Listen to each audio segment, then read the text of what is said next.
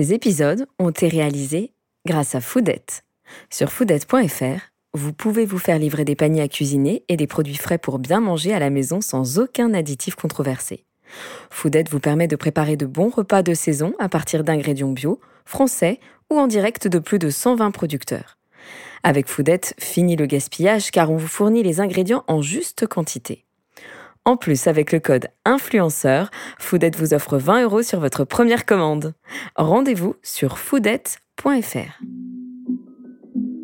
Bonjour, je m'appelle Jenny Priez et dans ce podcast, nous découvrirons qui sont les influenceurs français d'aujourd'hui, comment sont-ils arrivés là, comment gèrent-ils leur business et de quelle manière sommes-nous influencés.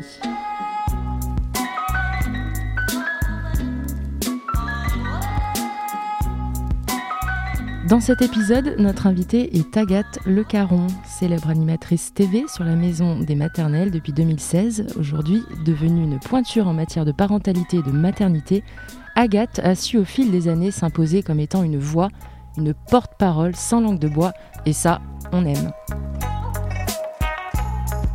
Bonjour Agathe. Bonjour Jenny. Comment ça va aujourd'hui? Eh ben, Ça va super, je sors de, de mon direct, donc euh, euh, petite montée d'adrénaline comme à chaque fois qu'on est en direct. Donc ça, c'est trop chouette. Ça s'est bien passé? Super bien. Ouais, ouais. Très, très belle émission avec tout ce qu'on aime à l'intérieur, c'est-à-dire de l'émotion, euh, de l'information, un peu de médical, euh, un peu de philosophie et même de la politique. C'est ça, les maternelles. C'est génial. Ouais. Tu te régales là-dedans. Oui, ah, vraiment. Agathe, je vais te poser une première question. C'est une question rituelle. Si je te dis que tu es influenceuse, une source d'inspiration pour beaucoup aujourd'hui, ça t'inspire quoi? Ça m'inspire que c'est à mon insu, que c'est pas une volonté de ma part, que c'est pas mon métier, que je pense que c'est une conséquence de, de ce que je fais. Parce que forcément, euh, en tout cas, je fais une émission qui influence dans le bon sens. Et moi, j'en suis le, le porte-parole. Donc, à mon insu, je suis influenceuse. Mais c'est pas du tout euh, ni ma volonté, ni ma vocation. En quelques phrases, je vais, essayer de te présenter. On le disait justement, donc tu es animatrice euh, sur la Maison des maternelles et la Maison des parents sur France 4, émission où l'on traite des sujets euh, variés autour de la parentalité. Et il faut le dire, la Maison des maternelles est la seule émission qui est dédiée à la petite enfance, d'où je pense aussi euh, ce carton énorme. Vous êtes suivi par plus de 2 millions de personnes sur les réseaux sociaux cumulés, c'est assez énorme. Comment est-ce que tu t'es retrouvée sur cette émission? Est-ce qu'un matin on se réveille, on est maman et on se dit bah tiens ces sujets-là me parlent, me touchent? Alors un matin on se réveille et on tombe sur euh, les maternelles en 2002 et c'est Maïtena Birabin qui présente. Et c'est, alors moi, pour moi, une révélation, parce que pour le coup, j'avais vraiment la vocation euh, de la télévision et de la radio, j'avais vraiment envie de faire ce métier, et je tombe sur cette fille que je trouve libre dans son ton. Voilà, quelqu'un qui a influencé euh, la télévision, quoi. Je pense aussi à son insu. Et c'est quelqu'un surtout, elle est elle-même, quoi. Et ça, ça n'existe pas, parce qu'en fait, on se rend compte que les animateurs, et il y a beaucoup plus de mecs à l'époque, font toujours des chichis, des petites mimiques, etc. Et donc, pour moi, ça a été une révélation. Et comme toutes les, animatrices de France, j'ai voulu, à ce moment-là, présenter les maternelles, parce que c'est une émission où il y a tout, je le disais tout à l'heure, où il y a euh, beaucoup d'intelligence, de l'émotion, de l'information, et on sait qu'en plus, on a un vrai rôle de service public. Donc on sait qu'on sert à quelque chose. Donc tout à coup, ça met du sens à un métier qui, parfois, euh, quand on fait certaines émissions, en manque cruellement. quoi. C'est-à-dire que moi, j'ai fait de la télé-réalité et du téléachat. Mmh. J'avais pas l'impression tous les matins de me lever pour une cause. quoi. Mmh. C'était pas... Euh, bon, j'étais jeune. Hein. Et après, donc comme j'avais envie de ça et que dans le cahier des charges, il faut avoir un bébé, le jour où j'ai eu mon enfant euh, et qu'en plus je travaillais sur la chaîne où il y avait les maternelles, c'était devenu évident. Donc j'ai exprimé mon envie.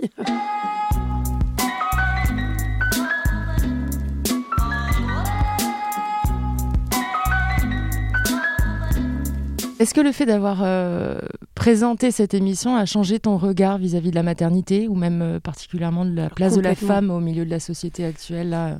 Ça m'a totalement euh, nourri. Ça fait de moi quelqu'un, je pense, de plus avec plus d'épaisseur, moins de légèreté sur certains sujets, notamment sur le féminisme. Moi, j'ai la chance d'être la fille et la petite fille de deux femmes libres, alors qu'elles étaient dans un milieu qui n'était pas, parce que Ma grand-mère était comtesse, donc elle, était, euh, c'était un milieu hyper aristocrate et tout. Elle était super libre. Et donc, pour moi, c'était acquis, en fait. Et c'est pas des... je me posais pas de questions. En plus, j'ai un très fort caractère. Donc, euh, voilà, je me suis jamais laissé faire. J'ai rencontré beaucoup, beaucoup de, mecs euh, qui m'ont un peu maltraité, c'est vrai, dans, cette, dans ce métier. Mais ça me touchait pas. Et tout à coup, en fait, les maternelles, ça m'a ça m'a conscientisé sur ces sujets-là. Et après, sur mon regard sur la maternité, énormément, beaucoup plus humain. Et puis surtout, euh, ça m'a fait comprendre qu'on est beaucoup infantilisé en fait quand on est euh, dans ces sphères-là, quand on est dans une maternité, quand on arrive pour accoucher, euh, dans le postpartum, on, comme on sait rien, on s'en remet beaucoup aux, injonctions des autres et résultat, on ne s'écoute plus et on ne s'entend plus. Et ça, ça m'a vraiment, euh, c'était une vraie prise de conscience cette émission pour ça. J'aurais, ah, si j'avais un troisième enfant, je ferais totalement différemment grâce à cette émission. Et aussi, euh, éventuellement, parce que les sujets qui sont traités dans cette émission évoluent vachement, euh, notamment depuis euh, aussi depuis cinq ans. Mais d'année en année, j'imagine que vous avez vu avec l'équipe les sujets évoluer, non seulement, ne serait-ce que la femme qui essaie de reprendre un peu le pouvoir lors de son accouchement, ou même des violences obstétricales, notamment, qui existent aussi, malheureusement. Est-ce que vous avez un regard là-dessus, à ce sujet? Bien sûr, déjà, mon regard, c'est que je me rends compte que cette matière, donc la matière de la parentalité, c'est une matière en mouvement. C'est-à-dire qu'il y a quatre ans, je donnais pas les mêmes conseils mmh. qu'aujourd'hui. C'est ça qui peut être aussi un peu confusant. Après, ce que je remarque aussi euh, depuis 4-5 ans, c'est que la parole se libère. Comme vous le disiez sur les violences obstétricales, euh, les femmes osent maintenant c'est vrai que ce côté infantilisé que moi j'ai ressenti il y a 6-7 euh, ans quand j'ai accouché de mon premier enfant, j'ai l'impression qu'aujourd'hui les femmes reprennent le pouvoir, vous avez tout à fait raison. Je pense qu'on a mis un petit peu notre euh, qu'on y a mis notre petite pierre avec les maternelles parce qu'on pousse les femmes, pas nous, mais les experts qu'on reçoit poussent les femmes à raconter, à témoigner, et puis on les reçoit sur ce plateau. Et puis on a euh, donné la parole, on a été le, haut-parleur de, de, grandes personnalités comme Anna Roy, qui est une sage-femme extraordinaire et qui aujourd'hui dénonce les, petites failles du système. Et puis euh, valorise aussi euh, les gens qui le font, donc qui essaye, elle essaye de rester très juste. Effectivement, j'ai un regard, grâce à cette émission, je pense qu'il y a beaucoup plus d'acuité sur sur ce qui se passe euh, autour de moi. quoi.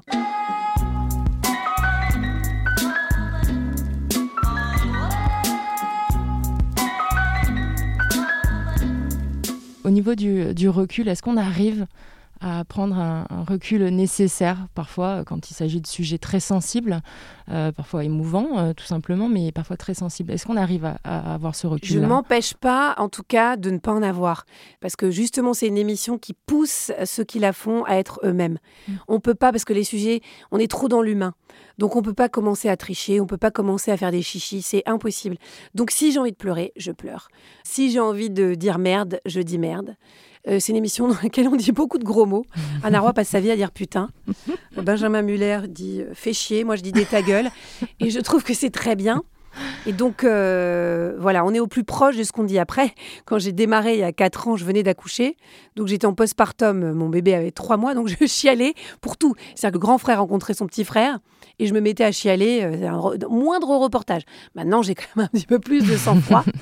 Mais à l'époque, c'était plutôt rigolo.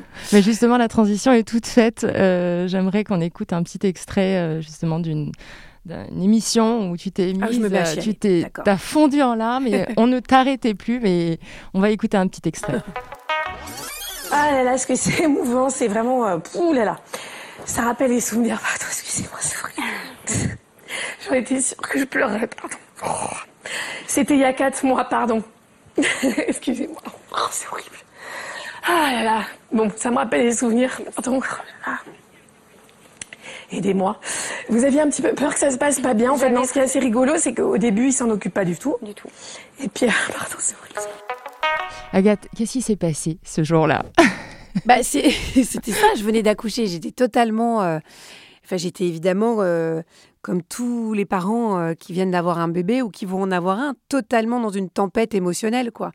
Et c'est la raison d'être des maternelles. Ces pleurs-là, je suis la représentante ce jour-là de toutes les, les mamans qui nous regardent, en fait. Tout à coup, moi, je me souviens, je partais du parc et j'avais un, un, enfant qui disait à mon fils euh, qu'il poussait ou qui lui disait un truc pas sympa. Je partais du parc pour aller chialer discretos. Aujourd'hui, c'est pratique, on a des masques, hein, donc on peut, on peut chialer derrière nos masques. Mais c'était cette période-là, donc euh, j'étais à fleur de peau, j'étais super fatiguée. Et puis c'est chouette aussi, je trouve. C'est un moment, la maternité, ça m'a fait tomber toutes mes barrières, moi. J'avais trouvé les armes, quoi, pour, euh, pour faire la fille insensible. J'avais l'humour, j'étais assez cynique.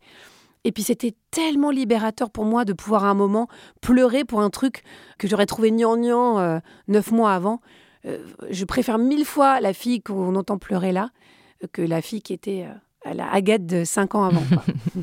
Tu le dis assez souvent, tu as un franc-parler, tu es parfois assez cru, je dirais, oui. assez cash de nature, visiblement.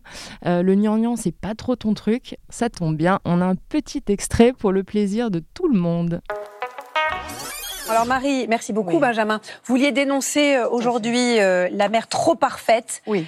les parents parfaits sur Instagram. C'est un sujet qui a l'air léger comme ça, et en fait, ça l'est absolument pas, parce que ça ajoute, je trouve, aux injonctions qu'on entend en permanence en tant que parent. Bah, c'est un peu ça. Alors dénoncer, bah, je vais pas non plus être violente parce que je pense Si, que ça correspond à quelque chose pour ces gens-là aussi de vouloir véhiculer cette image-là, de vouloir ne partager jamais que le meilleur d'eux-mêmes. Ça veut dire aussi quelque chose pour eux. Donc je ne les fustige pas parce que je ne suis pas comme ça. Néanmoins, Néanmoins, néanmoins, bande de cons, arrêtez j'avoue- immédiatement. T'aimes bien être assez cash, t'aimes que les gens autour de toi le soient aussi. Tu dis souvent petits enfants, petits problèmes, grands enfants, grands problèmes, on a pris pour perpète. Est-ce que quand, quand tu dis ce genre de choses, tu essaies de décomplexer un peu les parents en leur disant que oui, c'est difficile d'être parent, non, il n'y a pas de parentalité, d'éducation parfaite, ça n'existe pas, donc détendez-vous. En gros, c'est ça. C'est-à-dire qu'en fait, euh, on nous demande tellement de choses à tous les niveaux. C'est-à-dire qu'on doit être euh, parfaite, alors, je dis au féminin, parce qu'évidemment, on sait que les femmes ont plus de charge mentale, même si ça évolue. Donc, on doit être parfaite la journée. On doit rentrer, on doit passer des moments précieux avec nos enfants. Après, on doit les élever, euh, surtout faire de l'éducation positive. On ne doit pas s'énerver. On doit bien dormir. On doit, euh, tant qu'à faire, faire l'amour avec euh, euh, notre conjoint, parce qu'il faut aussi quand même qu'on assure de ce côté-là. Et parfois, on est crevé, on a envie de tout, on a envie de s'énerver, on n'a pas envie de faire l'amour, on n'a pas envie de bosser. Et donc, je trouve que, ne serait-ce que de le dire sur une chaîne qui est regardée, dans une émission qui est beaucoup regardée, bah voilà, on se dit, bon, bah, on n'est pas seul. Et en plus, moi, je suis quand même super privilégiée. Les gens sont pas idiots, ils savent très bien que je gagne bien ma vie, je suis animatrice télé. euh, j'ai une chouette maison, j'ai mon mari, donc je suis pas toute seule. J'ai deux enfants qui sont en bonne santé. euh, J'ai un super boulot qui est quand même pas très contraignant, faut quand même le dire. Donc si moi je le dis, ça veut dire que vraiment, les autres le vivent aussi. Et c'est aussi une façon de lutter contre les injonctions. Et ça, c'est une grande mission, pas de moi, hein, mais de la maison des maternelles, c'est de lutter contre ces injonctions qui nous qui nous culpabilisent et qui nous angoissent. On a toujours l'impression, en plus avec l'ère d'Instagram, d'être euh, Mm, mm. d'être euh, la moins Mm. bonne mère. quoi. On est moins bonne mère qu'un tel. On est toujours la moins bonne mère euh, que, que quelqu'un. Moi, mes, Mhm. mes enfants, par exemple, sont hyper turbulents, donc je les colle devant des écrans. C'est ça où je deviens ouf. Mm, mm. Euh, moi, Agathe, alors je dis toute la journée l'inverse. Bah, je suis forcément une moins bonne mère que celle d'à côté, euh, qui les met pas dans les écrans. Donc, euh, bon, voilà, il faut se détendre, parce que j'essaye vraiment de faire passer comme message. Non, parce que c'est des choses dont on ne parlait pas forcément avant. Quand je dis avant, euh, à l'époque de nos parents, nos grands-parents, vis-à-vis de tout ça, euh, tu essaies vraiment de déculpabiliser les parents et je trouve ça vraiment, vraiment cool. Et on a un petit sketch, euh, un petit extrait que vous avez réalisé avec, avec ton équipe, justement au sujet de l'évolution des mœurs en matière de parentalité et de la femme dans la société. C'est assez drôle. Bonjour à tous, Huguette Le Caron pour la chaumière des maternelles. Nous sommes très heureux de vous accueillir. Aujourd'hui, comment convaincre son mari d'utiliser son chéquier? Nous ferons le point tout à l'heure. Un point aussi sur le droit de cuissage. Est-ce qu'on peut se contenter d'une fois par semaine ou doit-on le faire plus? Et puis une petite pinte, est-ce possible après être engrossé de trois mois? Marivonne Perarnaud et Bernard Muller sont là pour vous servir dans ce show.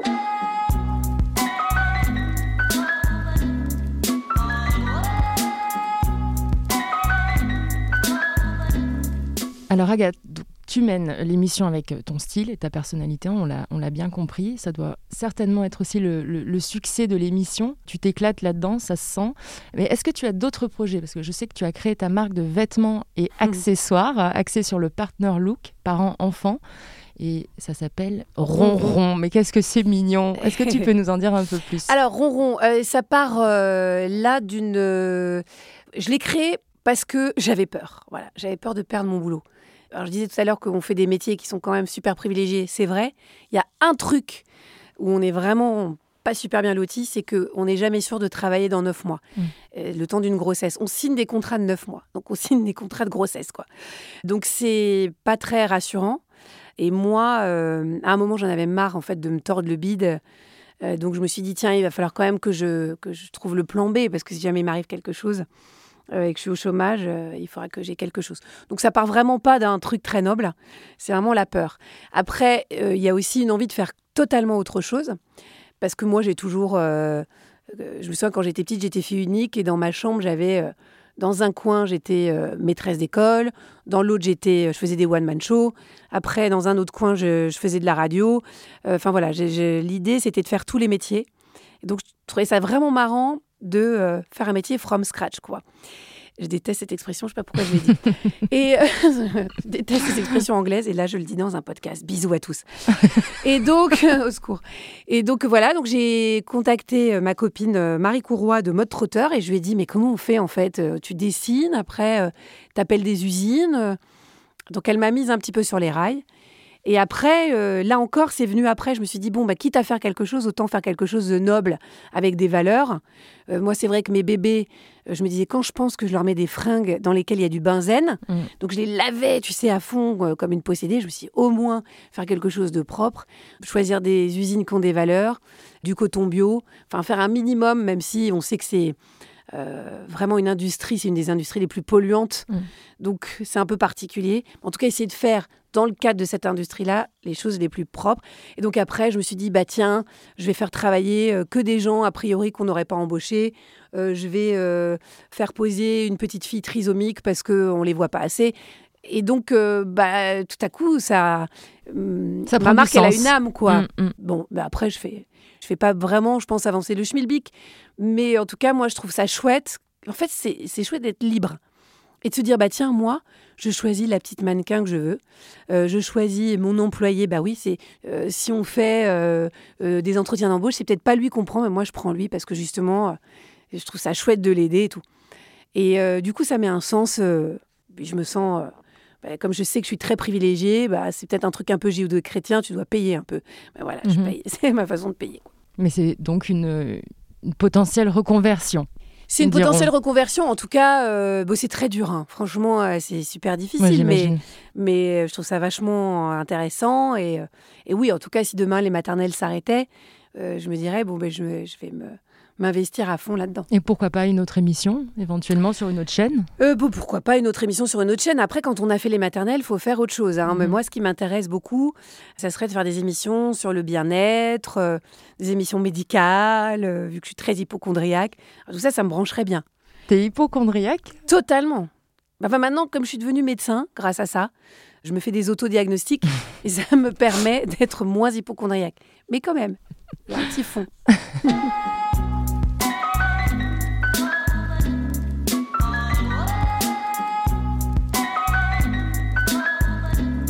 Bon, Agathe, j'ai une, une dernière question pour toi. Toi qui, euh, par le biais de tes émissions, tu touches beaucoup de mamans, beaucoup de, de parents, en faisant ton possible pour euh, désacraliser l'éducation et la parentalité euh, parfaite, qui, nous le savons, n'existe pas. Toi qui inspires un grand nombre de personnes grâce à tes mots et à tes positions, toi, j'aimerais savoir qui t'inspire ou quoi Ce qui m'inspire, moi. Ah là, à chaque fois qu'on me pose la question, je ne sais pas du tout quoi répondre.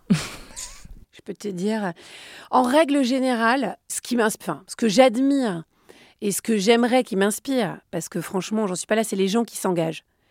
Quel que soit l'engagement, même si parfois je le remets en question, même si parfois je trouve que c'est trop, euh, même si parfois c'est redondant, même si parfois euh, ça frôle la bien-pensance, je suis toujours admirative de quelqu'un qui s'engage. Parce que moi, j'aide à mon petit niveau, je vais aller organiser un truc pour une association, je vais pas m'engager. Ça dure pas, quoi. Et donc, euh, je m'en veux. C'est- après, je pense que c'est une question de personnalité aussi. Et je voudrais être quelqu'un de plus engagé. Donc, je veux dire que les gens qui m'inspirent, c'est tous les gens que je vois s'engager sur des causes. Quelqu'un comme Anna Roy, quand je la vois aussi passionnée, c'est aussi parce qu'il y a une histoire derrière. Et moi, j'ai pas Un l'histoire métier derrière aussi. parce un que- métier. Mais moi, je pourrais me servir de mon porte-voix pour m'engager. Mm. Bah, ça dure pas très longtemps, quoi. Je le fais, euh, mais je dois me forcer. Et donc ça, voilà. Donc je suis très admirative des gens qui le font euh, comme un sacerdoce. j'ai pu me sacrifier pour des causes, ça a duré euh, une semaine. C'est-à-dire que je me suis sacrifiée parce que j'ai apporté euh, à une association des vêtements, que j'ai organisé une journée euh, sympa, que j'ai. Mais, l'intention était là, tout de, tout de même. Oui, mais bon, c'est pas de l'engagement. Mhm. Voilà. Et ça, c'est, ça, ça serait un objectif. Mais vous voyez, si c'était un objectif, je le ferais. En fait, en gros, il faudrait que ça m'habite, quoi. Et ça, je m'en veux de pas être habité par ça. Bah, il n'y a plus qu'à alors. C'est ça, c'est ça. Et en plus, je sais ce qui me, ce qui me, il y, a des, y a des causes évidemment qui me transportent et qui me, qui me touchent énormément, et je voudrais pouvoir m'engager. Je sais pas aussi, aussi pas savoir par quelle boule prendre. Mais voilà. Les gens qui m'inspirent, c'est les gens qui font ça.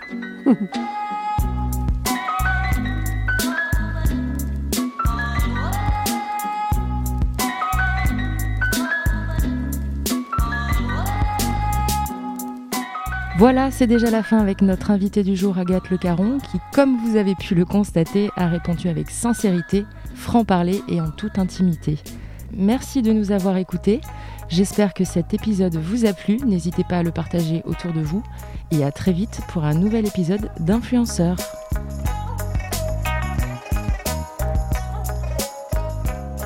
Influenceur est un podcast produit par la SMEC, réalisé par Florent Kohler et présenté par moi-même, Jenny Priez.